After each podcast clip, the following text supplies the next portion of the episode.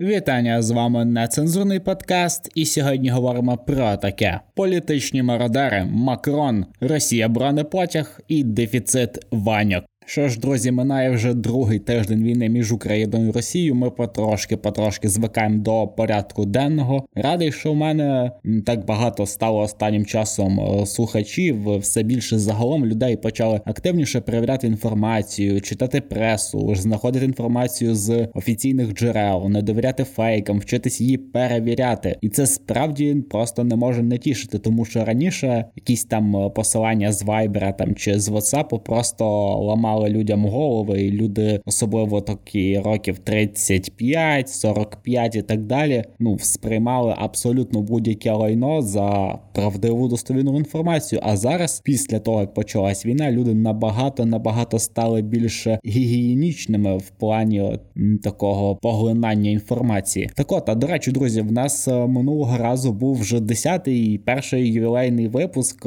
Радий всіх е, тут вітати. Дякую за те, що слухаєте. Підписуйтесь на наш подкаст в Apple Podcast, в Google Podcast, Spotify. Також в нас є канал на Ютубі. І для тих, хто ну кому дуже подобається те, що ми робимо, у нас є Patreon. Давайте ближче, ближче, ближче, ближче до суті. Про що я хотів, напевно, що в першу чергу поговорити. Я щось давно не піднімав тему Петра Олексійовича Порошенка, тому що ну війна, і він зараз не на часі, але він всіляко нам всім якось влізав в новинні стрічки. Десь ми про нього чули, десь ми його бачили, десь десь, до речі, в нього там ж є аккаунт в Тіктоці, е, є аккаунт без безліч аккаунтів в інстаграмі, де активно зараз почали його форсувати. Типу, як я не знаю як кого. Типу, на, на якій позиції його зараз е, він сам себе намагається просунути, тому що.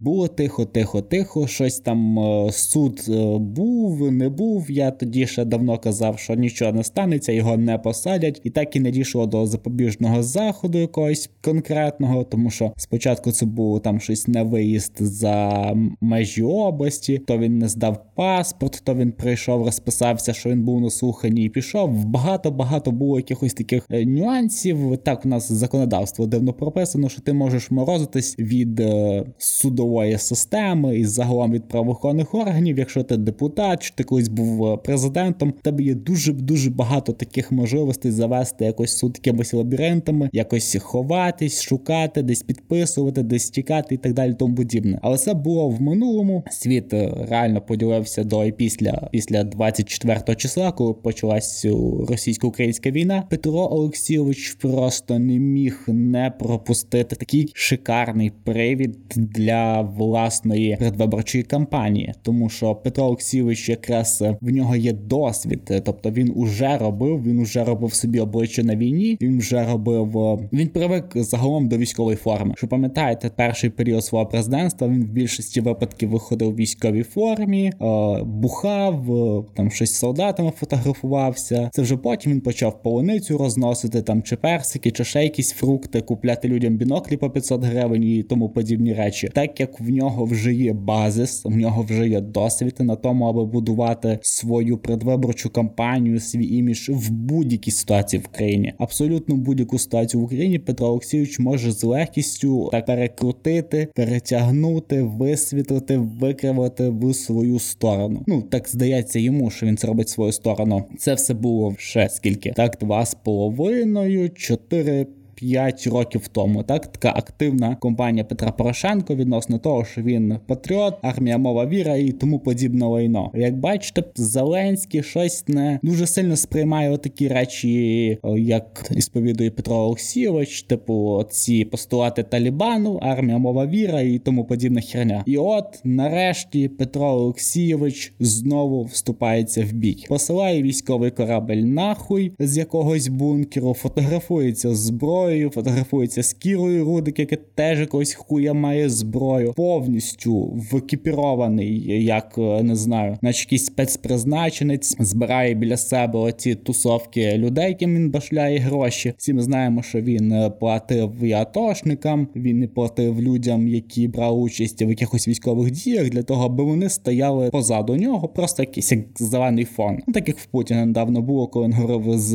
стюардесами, яких насправді не існує. І Петро Олексійович потрошки-потрошки почав уже розвалюватись. Він зрозумів, що а ну уже якби війна, тікати, то буде якась херня. В нього є ще якісь плани на ці наступні вибори. Тому потрібно якось вже починати діяти. І От Петро Олексійович почав діяти. Для початку, звісно, що він почав е, хуйсосити владу з те, що блять, нам всім не лишилось касок і бронежилетів, і так як влада цим чинно не зайнялась і не збирається займатися, це буду робити я. Тому що людина зараз якраз продає цукерки в Білорусі в Росії. Прекрасно чомусь бізнеси працює. Бачите, Петро Олексійович почав е, таку благочинну акцію в той період, коли там Макдональдс, Бургер Кінг, Домінос Піца, вона ще зараз вагається, тікають з ринку Росії. Петро Олексійович як миротворець, як людина, яка не може позбавити російський ринок своїх е, солодощів, він продовжує поставляти туди свої солодощі, продовжує заробляти буквально на країні агресору, продовжує якось її підтримувати, в тому числі економічно, тому що зараз, коли від Росії весь світ ізолюється, Петро Олексійович виконує миротворчу місію в Росії.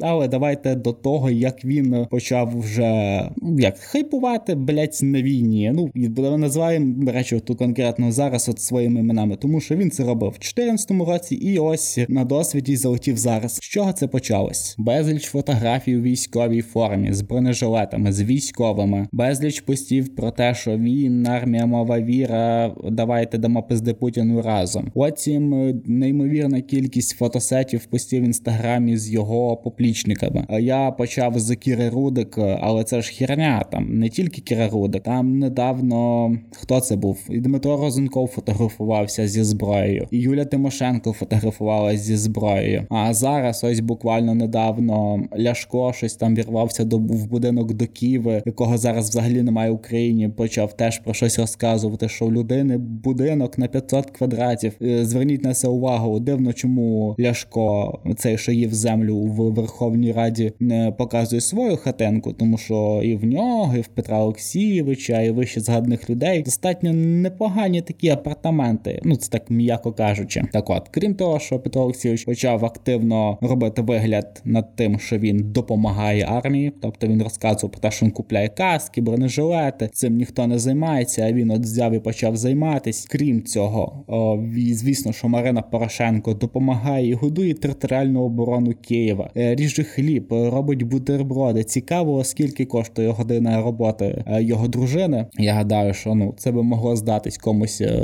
там ну вдома. Там вона може щось готує, може ще десь заробляє, тому що вочевидь не вистачає грошей, яких Петро Олексійович заробляє в Росії на цьому масштабному ринку. Там так 130 мільйонів людей. Петро Олексійович просто не може впустити такий ринок. Ось крім нього, хто ще займається таким політичним мародерством, та бляха майже всі, починаючи від е, от Петра Олексійовича, закінчується якимось там. Пам'ятаєте, блядь, був такий чувак е, Макс Барських, типу він співак, чи хто він там був. Ось він зараз е, заявив про те, що він не дозволяє Росії використовувати свою музику, іба більше концерти, які мали бути в нього в Росії в цьому році, він відмінив. А всі гроші причислив в ЗСУ. Блять, чувак, а нахуй ти це робиш? Нам було би просто ахуєнно, якщо би ти приїхав туди. Тобто ти вісім років давав концерти, блядь, співав російською мовою, розказував про те, що ми типу браті, а зараз почав морозитись такий. Ні, тепер, блядь, ми ми, ми все, ми ми там більше не заробляємо бабло. А що ж ти, сука, раніше цього не робив? Так само, ще якийсь там був співак, блядь, це є Дорофєєва, і той другий чувак, в кого завжди якийсь уйобський текст. От і він щось почав плакати, шмарклі розводити, тому, тому що там що він говорив, щось типу Росія, як ви не можете. Блядь, а що ви робили? Ви сука, всі ці роки заробляли бабло там, засунули язик в сраку, ніхто нічого не говорив про війну. Що сталося раптом? Ви що, дізнались тільки недавно, що виявляється, Росія вже кілька років. А я маю на увазі кілька років це таких активних дій було, коли вони почали там армію стягувати, погрожувати і так далі. До того в 2014 році почалася війна. Ніхто про що нічого не говорив. А що зараз змінилось? І кому нахуй в Росії потрібна твоя музика, блять? Хоча ні, тут я напевно що таки неправий, тому що в Росії дуже дуже сильно люблять е, зараз якісь таке лайно. Тим більше, що активно почали закриватись соцмережі. Я думаю, що попит на будь-яку музику зараз буде просто з шаленими темпами зростати в Росії. Крім Петра Олексійовича, політичного мародера, я хотів хотів би зауважити ще увагу на Кірі Рудик. Так, так, я не можу від неї відчепитись, тому що мені справді жаль, що партія пішла по пизді. Ми зараз бачимо, як е, депутати, як представники Петра Порошенка активно всі носять військову форму, щось розказують про те, як вони допомагають армії, які вони волонтери. Можливо, я вас здивую, люба громада, але зараз кожен українець волонтер, абсолютно кожен. Немає людей, які абстрагувались би від цього. Абсолютно кожна людина волонтер. Хтось допомагає грошима, хтось ходить плести сіт, хтось записався в територіальну оборону, хтось вчиться на медика, тому що не вистачає медиків зараз. Всі зараз активно працюють над тим, аби бути достойним тилом тим людям, які зараз захищають і боронять нашу державу. Ви в цей час намагаєтесь зробити собі лице і зробити якісь політичні бали. Я дуже сподіваюся, що наші люди помітять це. Мало того, запам'ятають, тому що Петро Олексійович вже другий раз заходить в цю річку. Він вже другий раз починає хайпувати на армії. Мені хотілося б він е, зняв себе екіпіровку військову, передав її тим, кому насправді треба. Ви всі ж бачили відео, як він сидить на комусь блокпосту, списує оці самі відосики, які він ненавидить від Зеленського. Йому кажуть, чувак, відійди нахуй звідси, ти нам заважаєш. І Він такий дякую, дякую вам. Він просто не сприймає взагалі ніякої інформації, крім того, навіть коли він заважає військовим, навіть тоді, коли коли він псує буквально репутацію військових, тим, що він просто біля них тусить. Він все одно продовжує блять це робити. Я дуже хочу, щоб ви зараз загострили увагу на всіх оцих політичних мародерах, тому що в нас будуть попереду парламентські вибори, потім будуть президентські, і дуже активно буде використовуватись повістка війни. Хто скільки чого зробив для України, хто скільки грошей віддав, хто скільки касок купив. Я хочу, щоб ви зараз дуже добре це все запам'ятали, що відбувається, і на подальше зробили висновки. Ще один чарівний просто представник е, таких політичних. Масштабних мародерів це Макрон, президент Франції, тому що в них теж скоро вибори. Їм теж треба скоро набрати дуже скоро набирати політичні бали. А тут така чудова, просто неймовірна, неймовірний привід для того, аби якось е, це зробити. Це війна в Україні. Нагадаю, що ще з самого початку, ще з 14 року, і Макрон, і Меркель вони активно допомагали Путіну в його таких геополітичних іграх. Вони активно підтримували Росію, блокуючи чи поставки зброї, чи блокуючи якісь документи, тиснучи на наше керівництво держави держави задля підписання. Ви знаєте, яких договорів ми про них вже говорили. Це стосується і мінських домовленостей, і низки договорів з приводу Червоного Христа, ОБСЄ і тому подібних речей. Так от уже зараз Еммануель Макрон постійно е, блін робить таку дивну штуку, що він єдиний з політичних лідерів, навіть може Олаф Шольц не такий е, чудак, як е, Макрон, тому що Макрон постійно говорить про те, що хотіла би почути Росія, і він якось передає повістку, яку бачить Росія в світі. Тобто він каже, що війна буде дуже довгою. Вони не бачать можливості того, аби прийняти Україну в ЄС. Е, з Путіним потрібно домовлятись. Він за переговори. Він сам вже їздив кілька разів, е, сидів як шльондера, якась напроти цього величезного стола. Е, зробив цілий фотосет про те, як йому бляха складно дивитись на папірці. Я впевнений, що всі бачили ці фотографії, і мені здається, що він заражений таким дуже дуже вбивчо-політичним вірусом, який називається акторство. Тобто є один е, такий підстаркуватий дід Хуйло в Росії. Так він е, на фоні там хромакею розказує стюардесам про війну. Є ще один ахуєвший актор. Це Лукашенко, самопроголошений президент Білорусі. Е, Мальдардир Тумбергалієвич. Коротше, цей чувак, що він там підіймає золоті оці штанги. Він чи Таджикистану, чи Татарстану, чи блядь, якоїсь коротше, країни, яка закінчиться на стан, тобто ну сусіди Росії, так е, братські народи, тому подібне лайно. І всі оці люди вони постійно блядь, грають якусь роль, то на камеру якусь актерочку включають. А там на от бачите, дід уже там на хромакеї знімається. Лукашенко постійно там він ж пам'ятаєте цю роль в е, фільмі Таксі, там де він був е, грав роль цього поліцейського, який обнюхався, так і, і так і залишився обйобаним на все життя. Макрон зараз починає робити перші кроки, отакі і в це велике акторство політичне. О, Тим самим і займалася Ангела Меркель довгий час. Слава Богу, що її блять знесли просто. Я думаю, що ситуація в Україні могла бути би трохи гірше, якщо б вона зараз була при людях там. Ось і Макрончик так е, дуже довго, дуже неспішно, потрошечки виконує цю роль. Тобто він хоче вхопитися за таку роль миротворця, конкретно цій історії, бути якоюсь третьою стороною. Він сподівається на те, що виборці, які зараз активно протестують проти війни в Україні, які виходять е, по всьому Парижу, по всій Франції з численними мітингами в підтримку України. Він гадає, що він зможе виїхати. Він гадає, що він зможе виїхати на оцій війні. Якщо не переможцем, то якимось е, таким персонажем, який зможе повпливати на кінечний результат цієї війни позитивно, і він це все згодує виборцям. Але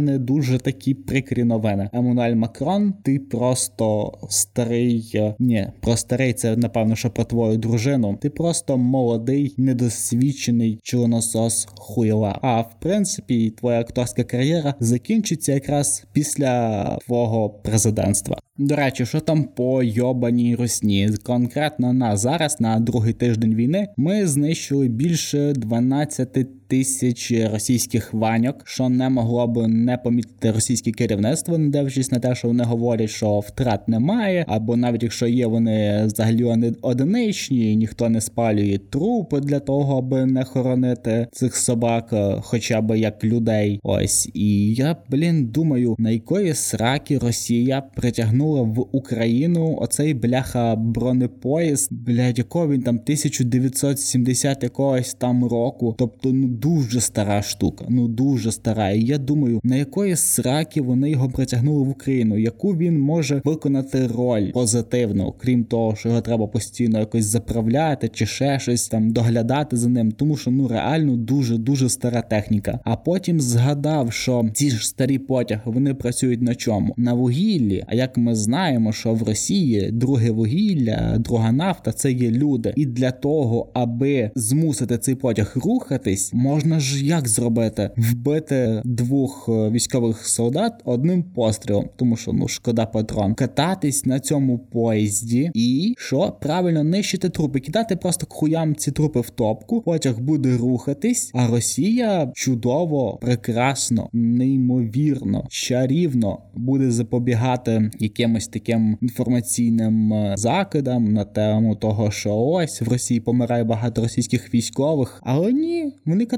на потязі, вони працюють на благо своєї держави. Працюють, я би сказав, до останнього подиху. Ось, а потім я такий думаю: а взагалі на якої сраки, ну крім того, щоб спалювати там трупи, було привозити цей потяг. І я зрозумів, що є дуже така цікава метафора, на мою думку, яку я от недавно склав себе в голові, що бронепотяг, оцей е, такий старий, який привезли якоїсь сраки в Україну, він ж символізує за фактом Росію. Тобто Росія це така така стара репресивна машина, дуже дуже дуже стара. Там я казав, що потяг сам от дуже старий. Ну Росія ще старша, і на нього він обкладений такими сталевими политами, і він рухається тільки по колії, тільки в одному напрямку. Тобто, з військової точки зору зараз це робота тупо для одні двох людей: для водія і для тої людини, яка запустить е, якусь ракету просто з НЛОВ, чи з Стінгера, чи з Джевеліна по цьому бляха потягу, і на тому в принципі все закінчиться. Але це символ, це символ Росії, велика потужна машина, яка живе на тому, що в неї закидують солдат, чудово ж лягає в цю ідеологію Росії. Вона працює на солдатах, які помирають і згорають там в топці. Вона несеться тільки в одному напрямку, ну тобто в пизду, в ізоляцію, про що ми говорили минулого разу, і вона не може функціонувати за своєю такою якоюсь природою, як інші. Тобто, це і не потяг пасажирський, це і не військова якась апаратура, і їде вона тільки в одному напрямку, і важка, напевно, і потребує якогось е, постійно якогось огляду і так далі. Тому це такий символ уособлення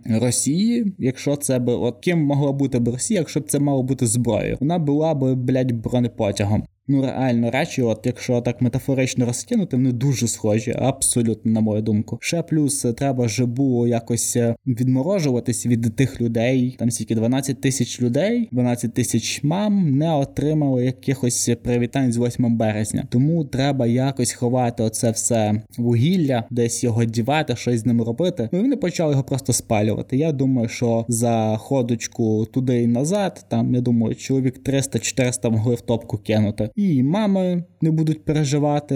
Їм скажуть, що їхній солдат помер як герой, що він там захистив когось іншого солдата молодого, прикрив його своїми грудьми. Ну а насправді їхню колону просто вони їхали у фурі, як а бачили, до речі, фотографії там, де не їдуть в Камазі в цьому в прицепі, як бляха стадо якесь. Ось просто ракетою підбили, вони всі нахуй пачкою згоріли, але ти ж не можеш сказати за таке мамі. Тому на 8 березня вирішили зробити такий подарунок, подарувати всім по мішечку попелу. Можливо, це попел буде не конкретно її сина, можливо, це буде не тільки попел, там може будуть ще якісь залишки різних е, таких форм життя, які в той період були навколо там в радіусі, хоча б 100 метрів. Але це не думаю, що буде проблема. Жаль, звісно, що мамка не зможе приходити на цвинтар, не зможе похоронити дитину, так як це мало би бути православних е, дуже сильно росіян. Але напевно, що на фоні закриття Макдональдсу і Бургер Кінгу і Ікеї це не така й велика проблема, тому що я бачив черги до Макдональдса, я бачив черги в Ікею, бачив черги в мази, магазини, навіть Вікторію Сікрет і так далі, але не бачив людей на кладовищах. Тобто, напевно, що це не настільки важлива річ похоронити дитину, як е, купити бургер, який потім через кілька днів можна буде продати за цілих 100 тисяч рублів, що в переклад на звичайні гроші приблизно 2 долара, там чи може навіть один. Як там Джо Байден сказав, що зараз російський рубль коштує менше одного цента, якщо я не помиляюсь, приблизно така була риторика. Так, бачите, оця вся московська московська петербурзька еліта пиздиться, блять, за їду і продає її оці бургери, які, чесно кажучи, мені взагалі не подобається мак. Я гадаю, що це повне лайно. Але ці люди продають бургери на Авіто, тому що це символізує оцю епоху радянського союзу, який розвалився і відкрився Макдональдс, і зараз е, знову відроджується, і знову Макдональдс закривається. Ще мені дуже стало дивно, за якою причиною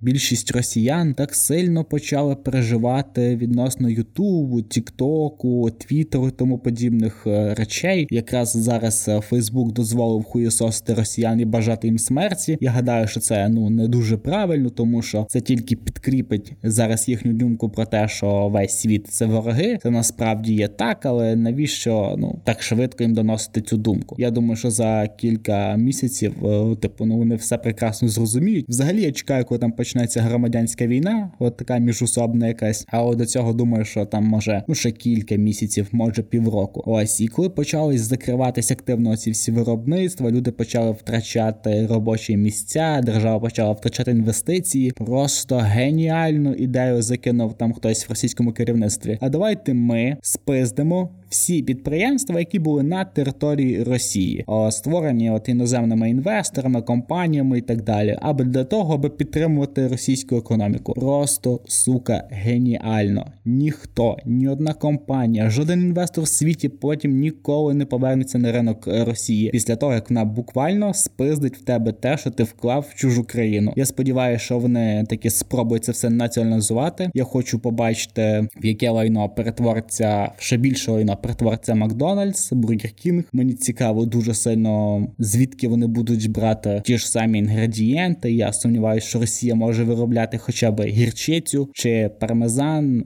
чи не знаю, не знаю, що то що Росія взагалі вміє виробляти, крім того, що вона дістає з землі. Тобто ще раз дуже круто ми бачимо, як працює російська корупція і її небажання розвиватись. Тобто, зараз за кілька місяців ми будемо бачити годні бунти. ми будемо бачити е, неймовірну кількість безробітних людей. Я вже знаходив інформацію про те, що через те, що інфляція зростає, ціни зростають. Є вже багато пенсіонерів, які швидше ніж мали би покинули цей світ і відправились так само на концерт до Кобзона разом з дітьми, яким там по 18, 19, 20 років. Ну їх ще називають в Україні російськими загарбниками. Ось тому я гадаю, що за кілька років населення Росії скоротиться ну дуже сильно. Вони зараз втрачають там приблизно по мільйону людей в рік. Я думаю, що ця цифра сягне там 2-3 мільйонів. А взагалі цікаво дуже скільки часу будуть висіти оголошення на Авіто з тим, що хтось продає позавчорашній бургер і позавчорашню колу, тому що ну не працює оце все. Чи чи сприйме все от суспільство, якщо його можна назвати суспільством в Росії, спокійно такі дії. Я бачив, що люди плачуть за відсутністю джинс, айфона там чи бургера, чи ще чогось, але ніхто, блядь, не виходить на вулиці для того, аби якось зрозуміти, через що це відбувається, чому це відбувається. Мені подобається, що їх почали обмежувати в майданчиках для контенту. Наскільки зараз чистим стане YouTube, TikTok, ну хоча в мене немає TikTok, Ютубу мені в принципі достатньо. Музичної ця індустрія, цей конвейер лайна нарешті перестане оповіщати всі оці пострадянські країни. Я маю на увазі не Україну, я маю на увазі Казахстан, Туркменістан, Білорусь і так далі. Там, де російська мова є фактично другою державною. А в Україні все буде, я думаю, що просто чудово. Дуже сильно зараз зростає от інформаційний оцей сектор. Нам потрібно справді обмежитись від е, цієї корости, від оцеї виразки, від цієї хвороби. Медіа російський медіапростір. От я бачив вже, що Вілсаком, пам'ятаєте, це був такий жирний чувак, який дивився, який е, типу рекламував китайські телефони, але завжди казав, що айфон заїбісь. То йому платили за рекламу Китаю. Китай платив відповідно. А він казав, що це дуже класний телефон. А от айфон, то це прям пушечка. І на що ж ти жирна сука будеш зараз робити свої огляди? Я, до речі, бачу, він робить огляд на там якийсь Mac меню чи щось подібне. То за два тижні людина, яка робила огляди на найдорожчу техніку, зараз робить огляд на Mac меню. Блін, чуваки, ну що ж ви так швидко? Я сподівався, що це там буде кілька місяців тривати. А ви вже так швидко почали пиздитись за їду, за їжу, за напої, за одяг, за пластмасові вазони. Так ви справді шикарне суспільство. Цікаво, ще скільки часу має піти на те, аби почалась якась е, така міжусобна війна. Ну я сподіваюся, що це буде максимально швидко. І потяг під назвою Росія несеться з неймовірно стрімкою швидкістю туди, де далі немає колії. Е, ще сталося так, що велика мільйонна бляха Росія дуже швидко почала втрачати своїх е, основних свій основний ресурс. Свій основний ресурс вони дуже такі багатоцільові. Ці ресурси чоловіки це і паливо тобі для бронепотяга, це тобі і м'ясо для того, аби ним закидати наших військових, це тобі і пенсії, які можна не виплачувати, які рахунки чиїх вкладів можна заморожувати. Ну ця нафта загалом російська. Уявіть собі на військовому такому сегменті почала закінчуватись. Росія вже проводить мобілізацію, трошечки закриту, звичайно. Також вони ще розказують нам про те, що вони строковиків не беруть. Уявіть собі. Е, Ну так, вони їх не беруть, вони переписують їх одразу, вони одразу їх записують, наче це люди, які вклали контракт. Неважливо, там є їхній підпис, немає їхнього підпису, мають вони якісь екіпіровку чи озброєння робочі, чи не мають, і так далі. Так швидко, за два тижні ви вже почали проводити мобілізацію. А як же Київ за 96 годин там чи за три дні? А як це прапор російський е, вивесити над Києвом і так далі? Що так швидко збирається? Обираєте і чому ваші найкращі бійці це бляха хлопці по 19 років. І я недавно знайшов інформацію про те, що зараз в російській армії є такий курс дуже молодого бійця. Якщо я не помиляюсь, початок мобілізації йде там щось від 17 років до 60. Взагалі шикарний вік в цьому діапазоні. От прямо люди, які зараз е, справді готові і мають досвід для того, аби бляха йти війною. Ось і ще знайшов інформацію про те, що о, Путін і Шойгу це